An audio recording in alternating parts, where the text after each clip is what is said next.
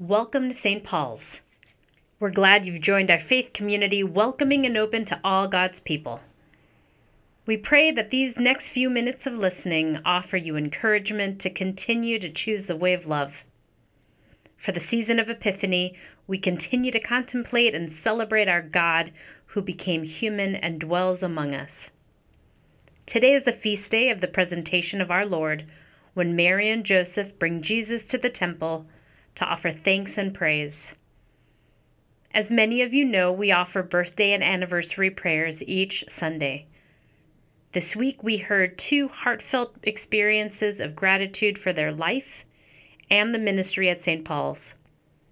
Listen now as all of us offer a birthday blessing to two friends of ours. Our full choir sings a presentation hymn, and Thomas leads our prayer and reflection with thoughtful words. Will you join us in prayer? Watch over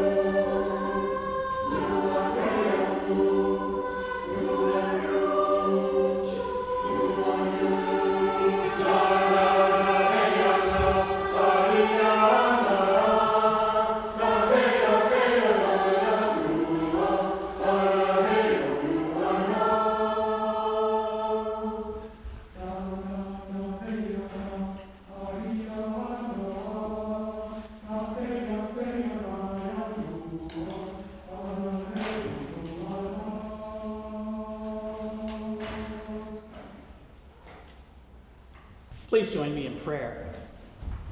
Gracious and loving God, help us this day to understand and celebrate your dream for the world, to be transformed in Jesus' love, and to use our gifts to make a difference for others.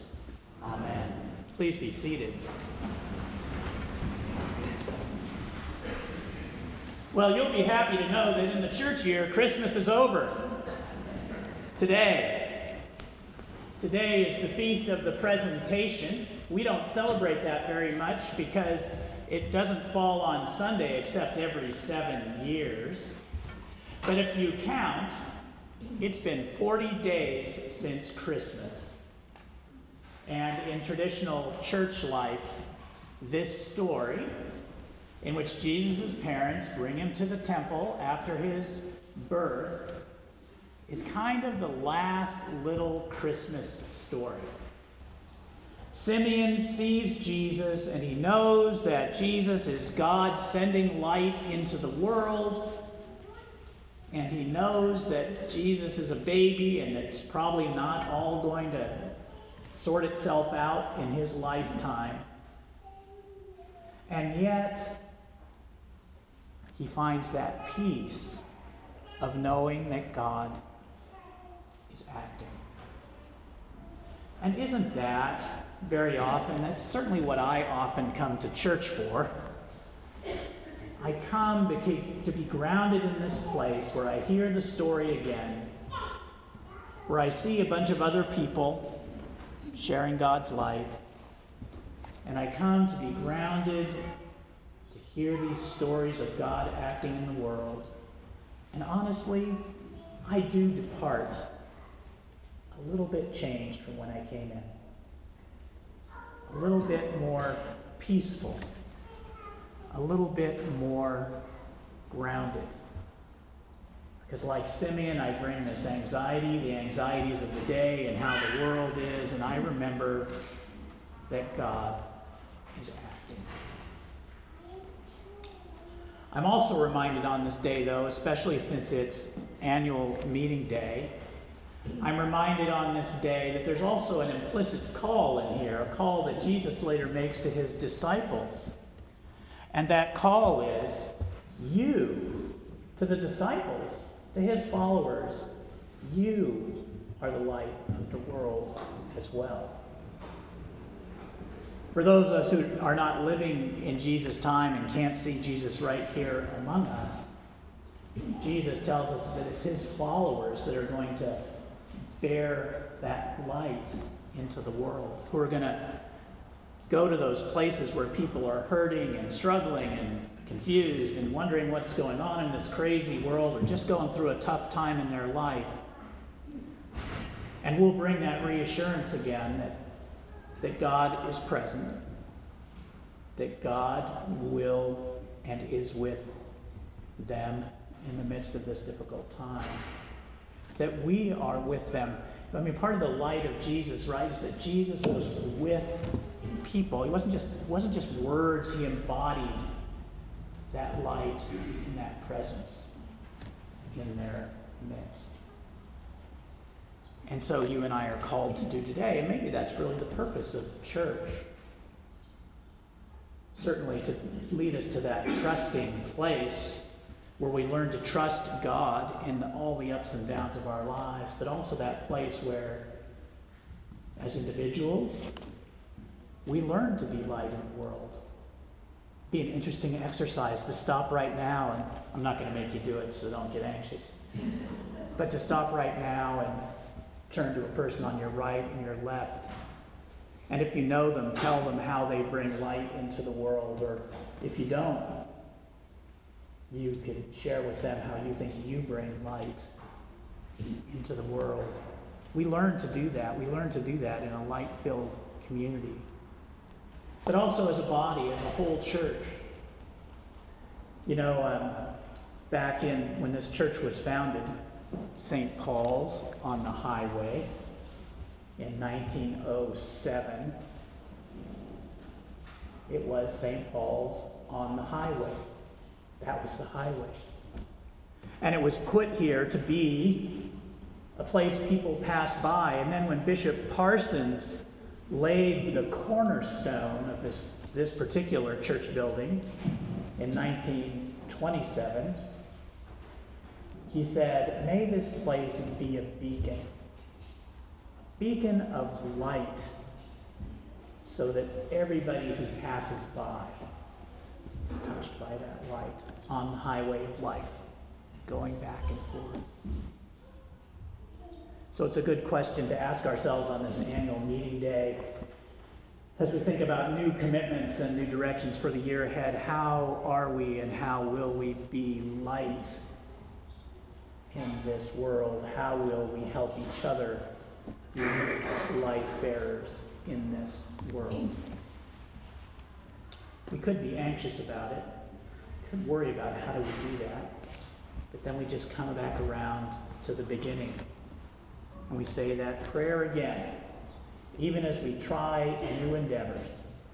We're so sure that the light of Christ is with us, the presence of Christ is with us, that we can say that prayer Lord, just let us depart in peace this day and all we do each day when we go out the door, for we have seen the Savior.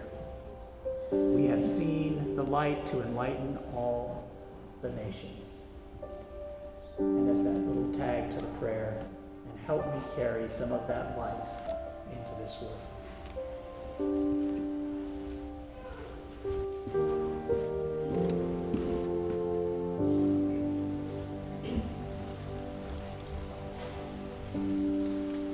How do Thomas's words resonate with you this week?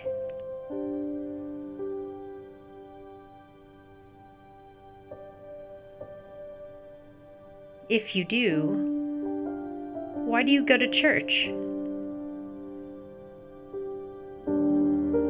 How has church changed you?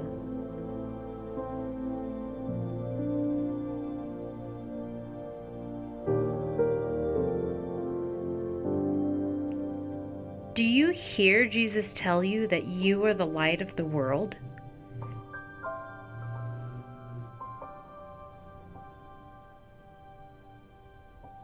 How do you carry your light into this world?